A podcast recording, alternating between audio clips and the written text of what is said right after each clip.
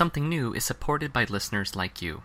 Become a patron on joelbnew.com and help this podcast continue to grow, thrive, and be a part of the creative conversation. Are you working on something new?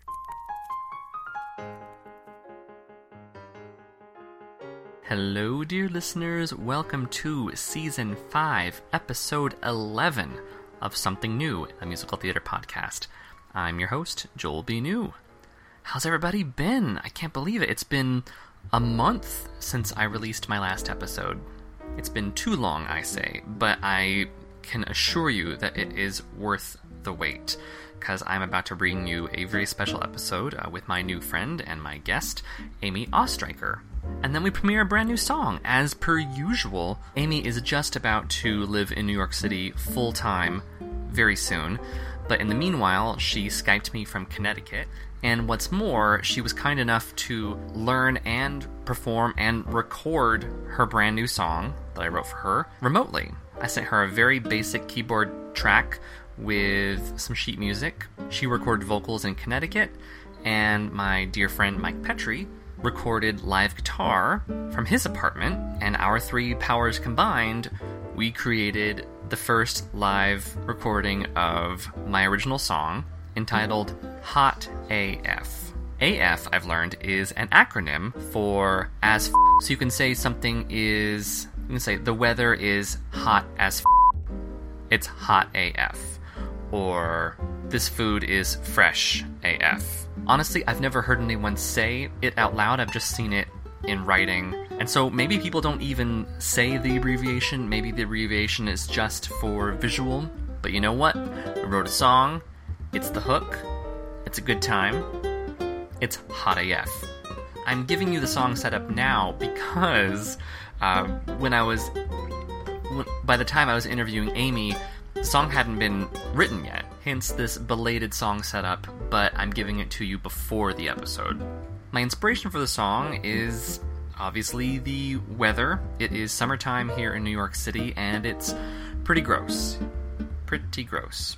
Summer is also a time for big blockbuster movies, and there's always at least like one quote unquote song of the summer. And it's usually some happy up tempo pop song about the summer, or about boys, or about gals, or fun summer topics like that. So I decided to pretend that Hot AF is an existing pop dance song, and it was the song of the summer.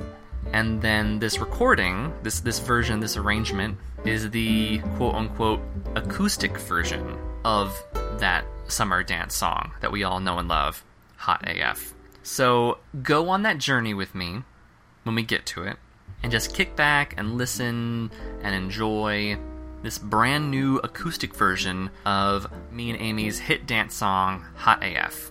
We've only got two more episodes until the season 5 finale. Can you believe it's already here? I'm still nailing down the date and time and venue for the season 5 concert finale, so continue to stay tuned. Okay, I think that about does it. I am going to go to dinner. Thank you all so much for tuning into something new. Without further ado, here is episode 511 with my guest, Amy Oestreicher.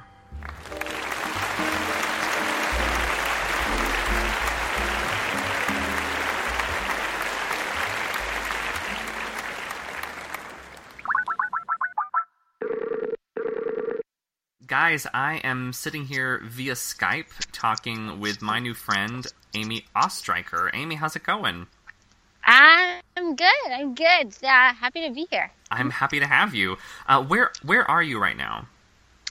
I'm in Connecticut. Connecticut. Wh- why are you there? It sounds lovely. I I guess so. I I feel like trees and and uh, and turkeys. We have those too. We have lots of turkeys. Um, no, it's it's nice. I'm making the move to the city. I mean, I'm in and out now, but I permanently have a place now. Um, so I'm That's great. excited because the commuting is probably the most tiring and expensive part. I've gone to your website quite a bit, and like your first sentence on your bio s- tells us that Amy Oestreicher is a PTSD peer-to-peer specialist, artist, author, writer for the Huffington Post, speaker for TEDx and RAIN, health advocate, award-winning actress, and playwright. That's are, does that make you tired just listening to that list? Oh, is that the right website? I didn't know. Just kidding. Um, yeah. No, I mean, I guess I haven't looked at it all, but I guess I, I do all those things. I, I think of myself mostly as a, I mean, I would put that all under the bre- umbrella of creativity. I mean, that's kind of my life force Absolutely. uh, since I was a kid, and I guess all those things have kind of evolved from there, which is which is pretty cool. I guess I I you know I always love this TED talk. Um, oh my God, now I'm forgetting the name about um putty like, um, but uh, multi uh, Multi hyphenate. I bet was that it? Yes. Um, because you are the you are the epitome of multi hyphenate. yeah, I mean, it was that. Um, but it was like, yay, I'm not just crazy. And I mean, I think us artists are always thinking of a million things to do, and our heads are always going in so many directions. So I just like uh, being open to that. So yeah, it's led to some pretty cool things. Yeah, I would say it has. Um, I met you because you actually reached out to me several months ago, Yeah. which is always flattering for me. Um, and then and then I had the pleasure of seeing your one woman show at the Metropolitan Room not too Yeah, long ago. I was ago. so happy you came. Yeah, I was happy to be there. It was it was a great show. How would you feel it went? Um, good. I did two shows there. I think. Did you see the February one or the March one?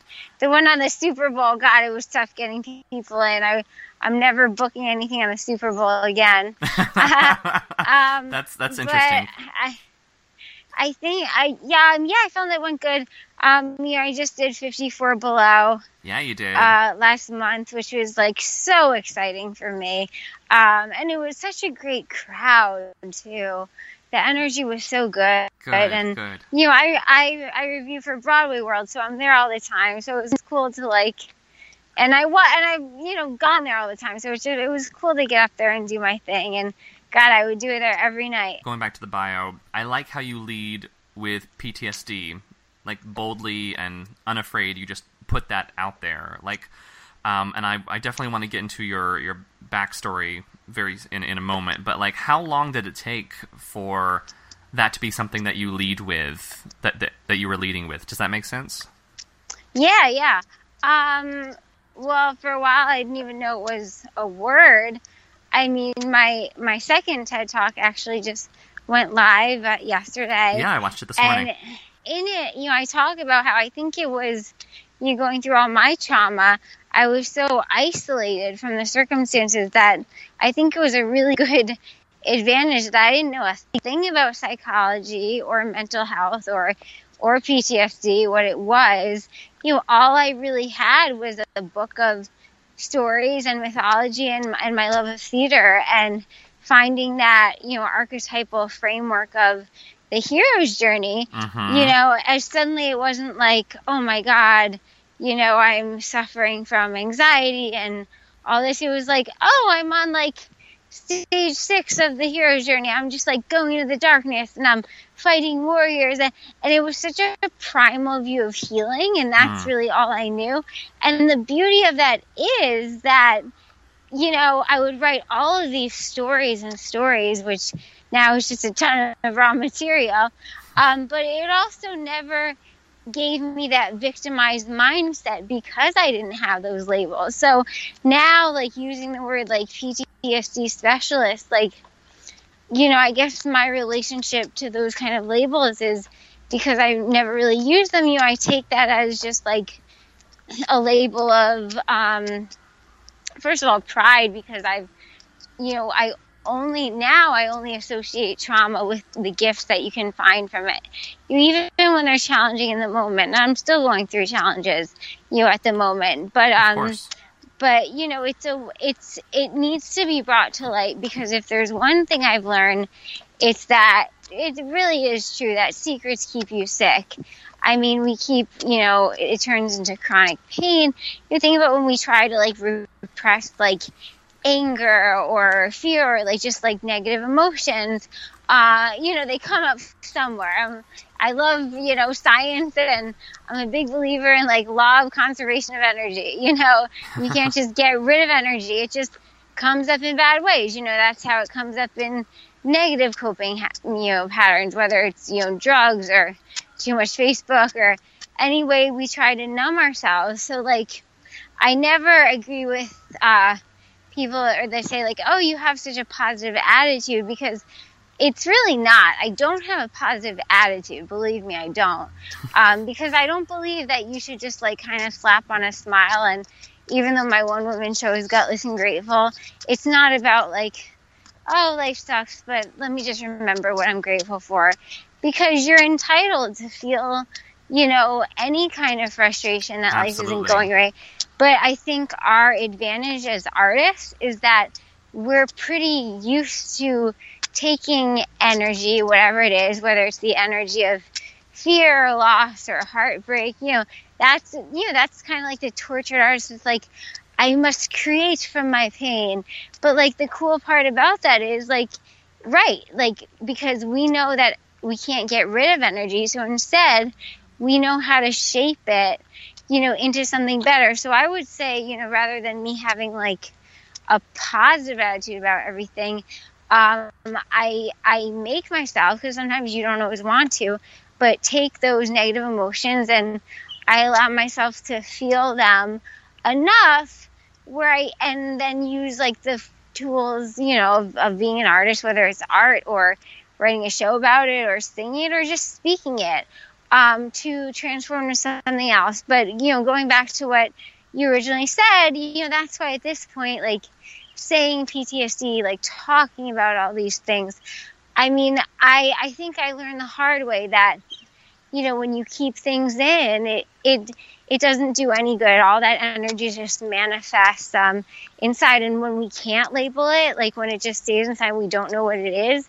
You know, that, that's how it turns into more anxiety and more pain and more stigma. And you know, as theater artists, I think our job is we kind of present an experience uh, to the audience um, of a world they might not know about. And it's our job to kind of illustrate that and create empathy and understanding. So, you know, it's all towards that. And the last thing I'll say about that is, you know, I love that, you know, like the plays of Sophocles and, you know, the ancient Greek plays, you know, apparently they were meant originally as plays for you know military veterans to perform uh, to initiate them back into society you know to so they could show you know society and embody like what they've been through. I mean i think theater is the ultimate way of not only healing from trauma but creating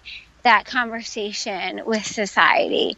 Uh, you see all these like you know anti-stigma hashtags and campaigns and break the silence and all you know so people are Mhm. starting to talk about that stuff but really i believe that this kind of stuff can really be done best through art you know art is the great equalizer and i always say that it's it theater is like the only way we can heal from trauma without even mentioning the word you know because it Mhm. just creates an experience so You said uh, secrets keep you sick. Like that really struck a chord And that with is- me. uh, sh- plug. That is the last line in my full length musical I'm developing called Leftovers because I think I experienced that firsthand. That it's true in so many ways. Absolutely. I mean, I've only recently started to believe that for myself. You know, I um at, at one point I was I was like, well, if I if I give voice to this, I'm like I'm releasing it out into the universe, and I'm gonna and that gives it more power. And I've only recently, for myself in my personal life, realized that that's actually the, opposite is true. It, exactly. It's funny because I just participated in a arts immersion salon, and, and the title of it was Giving Voice. But it wasn't for us. It was artists that were giving voice to another voice that had been marginalized or repressed, um, which is why I performed um, excerpts of the other play I'm working on, uh, you know, Fibers, based on all the oral histories I did with my grandparents and relatives who survived the Holocaust. But that was such an interesting example because you know, I started that project wanting to know more about my grandmother and how she survived, you know, Auschwitz. Um, but I ended up, you know, forming such a close relationship with my great uncle Morris in Florida, who was her, you know, youngest brother. You know, a guy that I've still never even met. But the beauty of that was, um, you know, taking on this project you everyone told me like, oh, you won't find any information.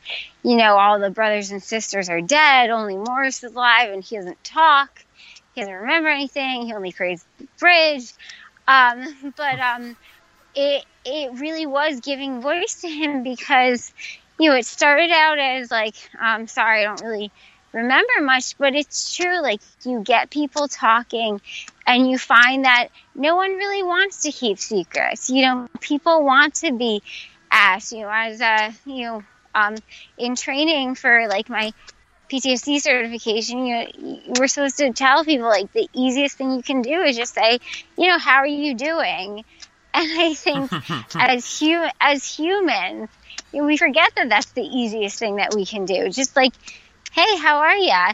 And so I conducted these interviews with Morris for three years and and now he's like this like thinks he's like this great public speaker and like and like who knew that like he ran from the Nazis and did these amazing things and remembers a great deal, but you have to give people the time if they don't know, you know, so many people feel like, oh, I don't have a story worth sharing.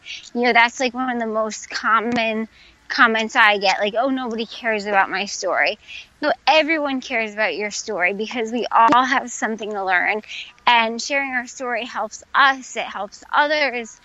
Um, and it's the act of telling your story is so transformative. Um, so, you know, I think giving voice just can mean so many things. I think as humans, it's our job to, you know, give ourselves a voice and also give the space and the time and the understanding uh, and the effort to give a voice to others. For those tuning in who don't know your full backstory, um, you you don't know who I am. I know who you are, and, and, and, all my listeners are about to know who you are. So, um, you were on a track to being a professional performer since, from a very young age. Is that right? I was. Yeah. I was like I was a musical theater kid. Yeah. Um, I was like I was such a dork. Um, well, I still am, but like I was the ultimate like dork. Like from the time I was in third grade, like you know, Les Mis was my my favorite musical as a little uh-huh, kid. Uh-huh. Um, I think by the time I was eight, I'd seen it like 13 times. Wow. And so, like, at eight years old, when I didn't really know much, I bought like the whole unabridged like Victor Hugo book, and I tried reading it. I don't remember what I got out of it, but but what I remember is I wanted everyone to know how cool I was, so I just like took that huge book wherever I went with me in school and just put it on my desk in front of everyone. Just like made sure everyone saw what I was doing. I had this like coat with like every Broadway playbill on it. I wow. was anyway. You were that kid. And I, I was more than that kid. um, I got into a bunch of great colleges, but the colleges I wanted to go to most, I got into were um, know, the musical theater program at University of Michigan and Northwestern. You know, good the yeah, I was really excited about it. I met the classes there, and um, you know, I was it was literally the week I got my college acceptance letters. And, um, you know, we had our Passover Seder. Um, and my stomach just really started hurting. And it just didn't go away. And so then everything just accelerated really, really fast. Um, where, like, you know, my dad rushed me to the emergency room um, just to get an x-ray because he wasn't sure what was going on. And i just remember like my pain getting worse and worse. And apparently like my cheeks just like puffed up because there was so much pressure. Um, like my cheeks just like perforated in the car. And i got out of the car and i like collapsed. And then i guess like the surgeons cut into me and there was so much pressure that my stomach like literally hit the ceiling of the operating room and wow. I was in a coma for months. You know, apparently it was a blood clot on like the I don't know mesenteric thrombosis or something. But if I had gotten there uh, moments later, the fluid would have gone to all my internal organs and I would have died. Wow. Um, so it was really perfect timing, I guess. Um, but when I woke up months later, um, you know, in my head, like I was just in dance class. I was just about to decide what college I was going to go to. But, you know, it's months later. Like, I don't understand why now I can't even like sit up. You know, I have people telling me how much better I look. And apparently, like, my family has already kind of, you know, grown into this neighborhood of the surgical ICU you know, it was really like waking up in the twilight zone because I had never really been sick before, certainly never been in a hospital before. Um, and, you know, I was half sedated and half, apparently I did some pretty funny things. Um, but still, like, just kind of out of it. And then I think, you know, it really kind of, you know, struck me when the doctors finally, you know, I think they waited until I was you know, the sedation had worn off and I could take it. Um, but they told me that um, I didn't have a stomach anymore and I couldn't eat or drink, and they didn't know if I'd ever be able to again. And of course, I was like, well, okay, but I, I still have to decide what college I'm going to, you know? like, yeah, you're not going to college right so soon. But it, it turned into, you know, six years unable to eat or drink anything and 27 surgeries and a whole lot of drama in between, you know, ups and downs. Uh, it took a lot of resilience, and that was why my first TED talk was about detours because I certainly had to cope a lot with that. And, and create the important part here is that creativity was really my life force because um, when I was discharged from the hospital a month later, and you know, it was actually a very I don't want to say enjoyable experience, but I'm very lucky that I have a really supportive family who, you know, three brothers my parents literally stayed with me every night for all of those months, which is why wow. I just wrote a, which is why I had enough for a huge full length musical about that because crazy Jewish family in there. I mean, my brother dated the night nurses. Uh, we, you know, we really, you know, the truth is true resilience is being able to adapt and find a home wherever you are. And so by the time we were discharged, I think all of us were like a little um, shell shocked. Like we were scared to go back into the real world yeah, again. You, you had a new normal. Right, especially me though, because you know I I dreamed that like oh of course like when I'm out of the hospital um, I'll be able to eat and drink and this will be normal and everything will be good.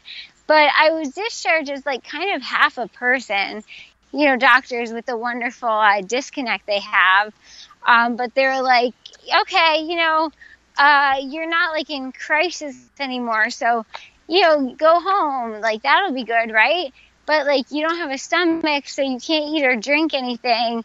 And we can't really tell you when that's going to be. So just like do your thing, you know, hang tight and check in with us every now and then. But anyway, that was freaky for me because uh, yeah. you know, when you're in the hospital, you're in your nest, and you know, now I had to deal with first of all identity crisis because you know I was home. Like, okay, so what? I was 18, and it was over the summer, and now my friends were going to college, and I like what was I doing? You know, I was discharged on an IV pole, and I couldn't even have water, which in the real world is terrifying because there are sinks and my mom thought I was going to forget and eat a pretzel. She wanted to like tape the toilet shut in case I tried to like drink the toilet water. I think we are all like just like traumatized and not yeah. even thinking clearly. But so anyway, um, the first thing that really helped me was, you know, a month after being discharged, I saw like a local theater was having auditions for Oliver and I was so weak. I was yellow from all the IV fluid and I couldn't even walk. But I'm like, you know what? Maybe they'll let me be part of the ensemble if I audition. You know, it'd be good to be part of a community. And I hadn't sung forever because I just gotten my tracheotomy taken out. And I remember auditioning and like I belted so well, I remember, and I just felt so frail. And I like came out and I told my dad, like, that was really good. And they gave me Nancy, which was like, no one could believe. One, two, three, four. Welcome to Song Salad with Shannon and Scott. I'm Shannon. and I'm Scott. And together, We take a random genre of music and a random Wikipedia article, and attempt to toss them together into a short song. like an opera about insurance. Accident insurance, the craziest full thing I ever heard. Or a grindcore song about fjords. Or a rap metal song about a London bus route. Bus stop bros, I got my bus stop bros. This is the route I chose. It's always weird, and you just might learn something. Every Monday on iTunes or wherever you get your podcasts. Follow us on Twitter at Song Salad Cast. Play us out, Scott.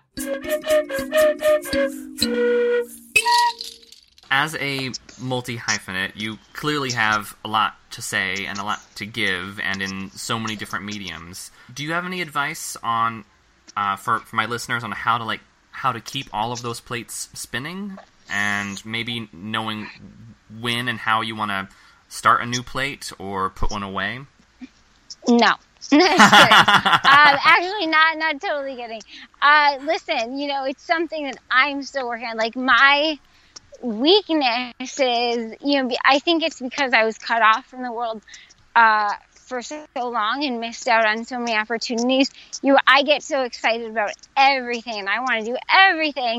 And it's, I mean, I'll never forget. I always tell this story. The the first time that I could eat, and my brain was working, you know, because once you can eat, like a whole, like all these new levels become open where like suddenly you can emotionally process and intellectually think so like i went to barnes and nobles um, and i just remember it was like it was almost like you were watching an episode of supermarket sweep like i was like running through this show. oh yeah and and i was like piling up all these books from like sign language to like immigration to like world history to like an atlas to like a cookbook. And i did- like i had like a thing a stack pile like taller than me. And like the woman was like can i help you with anything? Do you want a basket? I was like no i'm just really excited to be here.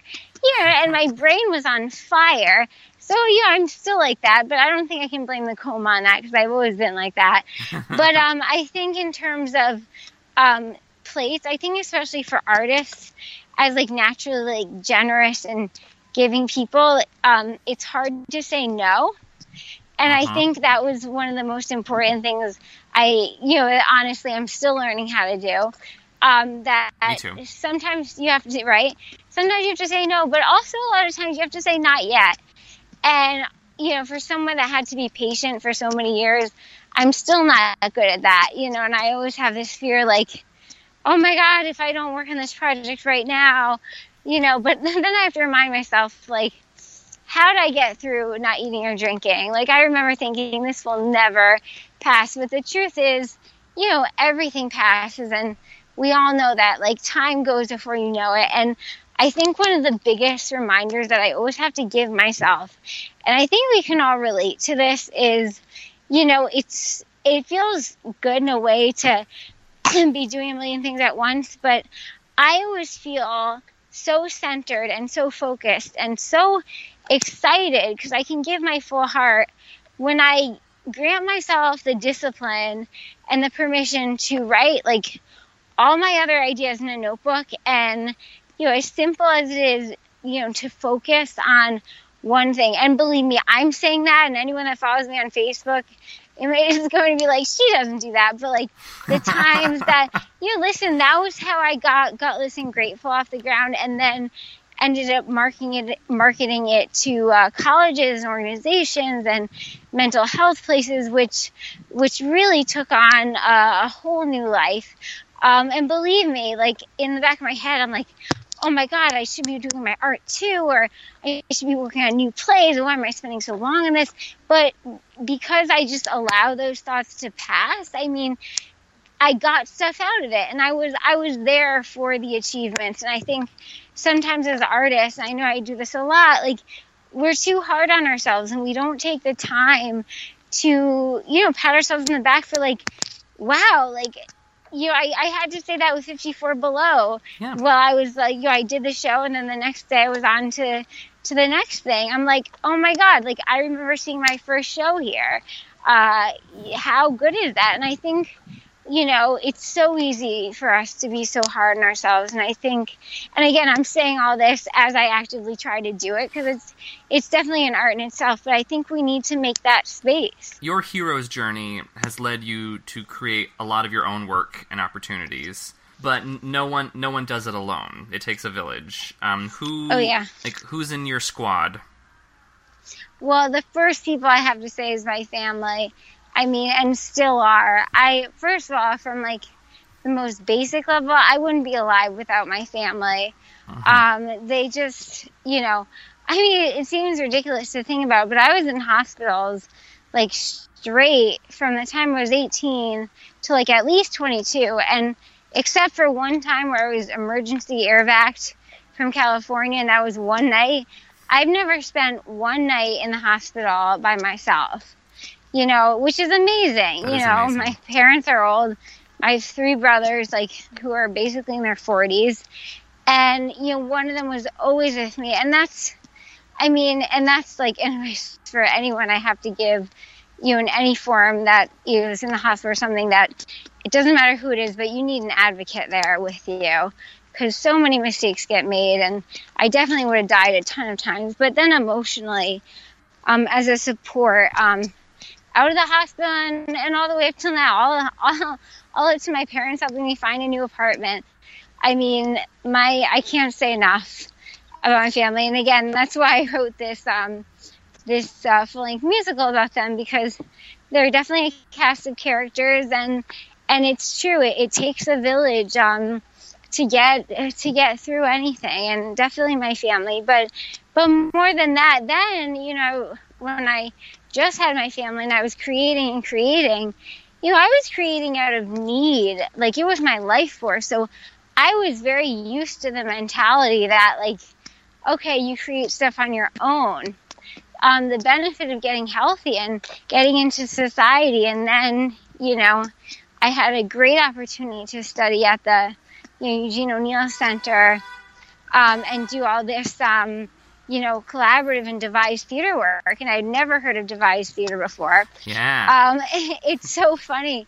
Um, people laugh at me when I say this, but but I guess I, I had had in my mind, not in my mind because I knew rationally, but I guess on like, I just a feeling level that like collaborating or like asking for help on a project or working some with someone on a project is like cheating, you know, which made no sense because I I always loved uh, group projects. I was always a giving collaborator, but I guess I had you know worked so hard just to you know this creativity before all this was really just to survive.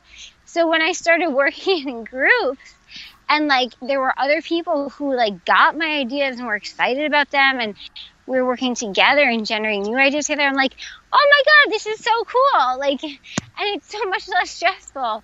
And like, and like, they're not doing they feel bad for me. Like, this is art. Like, we're both really excited about something. Yay! Um, so again, that was like also a big um, main drive for me to move to the city because the cool part is that like now that I'm out of like medical crisis land, like I'm starting to realize there are other people like me, uh, both in the crazy artist way and in the crazy trauma way, and we all are passionate about similar themes, um, and so um, it's just been amazing to start hearing ideas from people and forming those connections. So um, I guess I would say that I don't even know if I'm answering your question anymore. Um, but but definitely you're you're a lot of yeah people. you're, you're building your squad. Oh, definitely, yes. And then in terms of the village that helped me, I mean, my hometown, my doctors. I mean, you know, I got into a coma April of my senior year, and you know, I tell the story in my show. But you know, my headmaster surprised me at the hospital for my own like graduation ceremony, and I always, you know, had family and friends, and you know, people forget about you sometimes when you're going through a hard time, and, and you have to forgive them. I think uh, that's the biggest thing uh, when you lose touch with people. You know, it's okay. You know, you just make an effort. uh, when you're both in a different headspace to reconnect. And I think I learned to never um, say never, never hold grudges. I mean, everyone's always going through their own transformation. Um, and when you forgive other people, you forgive yourself too. Um, so I think it's been about healing uh, connections with the past as well. Um, and just uh, giving everything a, a new chance, you know, always. I could listen to you talk about things all day. I really could. With that, you can hire me as a speaker. That's Okay. a that's Great. the thing. That's I, a nice I, segue. I and that that's the one thing I, I don't do. I don't sleep because um, I people always ask me like, oh, how do you get yourself all over the place? Do you have like a speaking bureau? I'm like, yeah, the bureau of Amy doesn't sleep. She just Googles everything and emails people. everything I do, I do by hand, and you know that's not a good thing. I mean, I'm sure that there's a better way to do this. Um, I think eventually I'm gonna like go into business with my brother who wants to be like my manager because I'm realizing you talk about like spinning too many plates that between booking and publicity and then oh my god I'm an Mhm. artist I want to do my damn art um, Yep. it really is a 40 it's- hour a day job I think it, I think it's a struggle that a lot of us have to face just in this day and age of self-producing, self-promoting. Like everyone's Oh an entrepreneur. God. We, ha- right you know, you have to be yeah. On top of doing the thing, then you have to hustle to let people know you're doing the thing, and, and it's so hard. I'm realizing too, and you get all the emails from me too.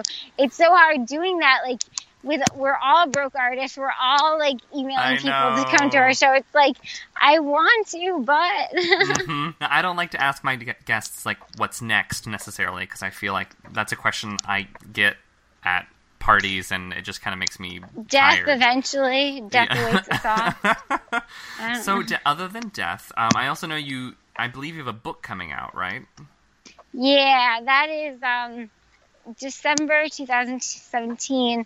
Um, it's more than just like memoir, although it is, you know, my life. But um, you know, like I'm really excited because I know I'm sharing stuff all over the place. But this is really stuff that I haven't uh, shared yet. You know, it has to do with um, you know that to to cope i would write all of these stories like these fantastical stories um, that really help get me through and and they really help heal me and i hope this book is kind of like a uh, I don't want to say Bible, but it's it's a pretty fat book. But um, it's my story. It's also stories that like I don't, I haven't shared yet. Um, but um, really, how all I had was my creativity and those inner resources. And again, the beauty of that is that you know one of the biggest questions I get is like, how did you make it through all that? And I'm never one for like the self help books. Um, I see in Barnes and Noble so like ten steps in a workbook to heal your Mhm, life mhm. but I, I, I will say that you know I was a kid like any other kid that was tested with really insane circumstances where I just was like, wow, God hates me. Um, but I was really, you know, I think the drive to live was more important than anything. So then it's like you hear these stories, but it's really like, okay, then that means I'm going to do whatever means necessary.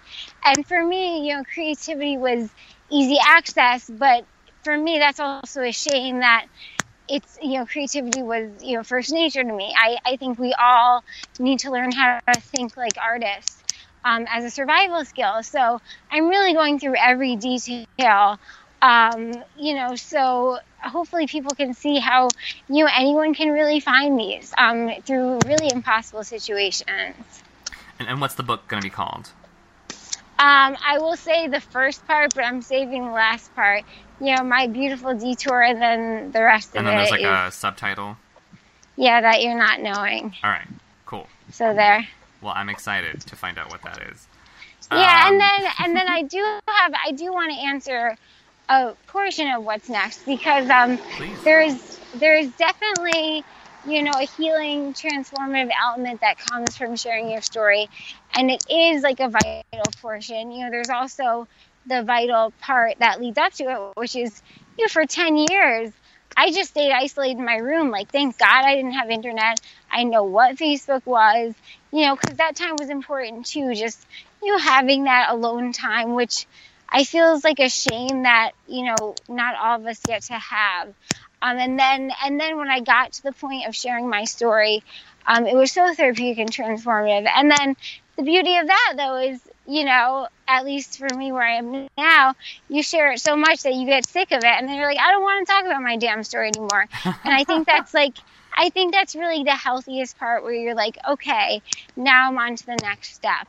Um, so, you know, I'll always be torn, gutless, and grateful. You know, like I said, like it's always a great reminder. Now I do it for the idea of connection and hoping that, you know, I'm bringing out stories for everyone else. But, you know, and a big reason why I'm moving to New York too is, you know, I'm excited to collaborate on a lot of new projects that have nothing to do with my story, and it's it's refreshing for me. Um, it's just like um, you know, a, a bit after the hospital, it was so nice to like complain about the little things because it was like, oh wow, I can complain about little things now. You know, it's not like a you know minute to minute situation. So so I am working on a lot of new plays with a lot of amazing collaborators uh, again which i thought was cheating before and now they're like and the, the best part about collaborating is you make friends which is you have to understand for six years unable to eat or drink i had no social connection which is so weird because i was also like a social butterfly in my entire life. But you know i couldn't so it's really more than the art it's i i create for the connection i i don't even care what i create i i really just create uh, to feel um, because that's a big symptom of PTSD and, and any trauma. Like you just, and anything. I mean, we can all relate to times where like we're just totally numb and just we feel like the absence of life. And sometimes we wonder like why I wake up today, you know? So like theater, theater is like my why. And my final question what is Kathie Lee Gifford like? Um, she's fun, I guess. Um, and Hoda. I made them. I you know, because they love to drink on their show. I made them Yes. little art with like little wine bottles. Um, but um, I don't know. They were fun. They were nice. Um, and actually, the real uh, beauty of that was I don't know if you've seen the excerpt, but you know they get like a Broadway star to sing the song that they write for you on that segment. You know that I perform my show, and so Mhm. you know I'd never heard of Heidi Blickenstaff at that time, um, who Love you know her. has just turned into such a sweetheart um, and so talented. But but she was just uh, such a sweetheart, and you know when she was doing. Uh, what was she doing? What did I see her in? Um, the, something rotten. You know, I went backstage and saw her, which was like pretty recently, so it was pretty cool seeing her after like all of this. But um, what a what a nice person and talented. Yes. Hi Heidi, if Hi, listening Heidi. to this podcast, I would love it if she was Hi. listening. Please tweet us if you are. tweet us. I, I'll tweet. I'll tweet you this and say we talked about you. I love it. Yay. I love it. Um, well, speak, speaking of nice and talented people, I'm so glad that you came on my show today. You're so. Oh, stop it. Ah, are you, you are you gonna that? be my friend? You gonna my friend? Oh my god. I'm looking for friends. I am your friend, pres- present tense. Guys, please be sure to follow me on all things social media, and you may find those links and so much more on joelbnew.com. Uh, you can follow my guest, and um, what's your what's your social media handles? Uh, Twitter, I'm the most on because that's easiest. Uh, A M Y O E S, and you know Facebook. Um, I guess like my name, Yeah, friend me, and and I guess Instagram I'm on. you're on it. Uh, A M Y O E S seven zero, but mostly Twitter. Um, telepathy. Um, friend me on Facebook.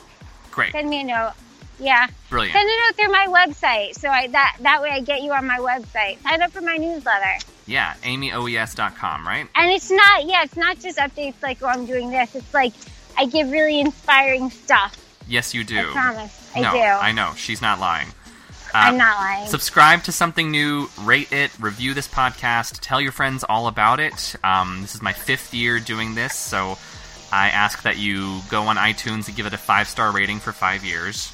So please, listeners, do that. Um, All right. I hope this episode didn't just bring it down like three stars. Oh, please. No, no, no. This was lovely. Beyond lovely. Um, Yay. And last but not least, um, Amy Oestreicher, thank you so much for being on my show. Thank you, Joel B. New. I want to write a song for you, and it's going to be called Joel B. New. Oh my god, I it's it's catchy. It is. I really like that name. You should keep it. Thank you. I will. Um, okay. From you're you're gonna go places, kid. From my office in Brooklyn and from Connecticut. Uh, this is Joel B. New and Amy Oestreicher saying thank ow, you. Say, that was good, right? That was really Anytime. good. You have the part. Perfect. We start Yay. rehearsals on Monday. Great. Um, where do we um, open? Okay. Goodbye. we're saying thank you for dropping by for something new. Thank you. 团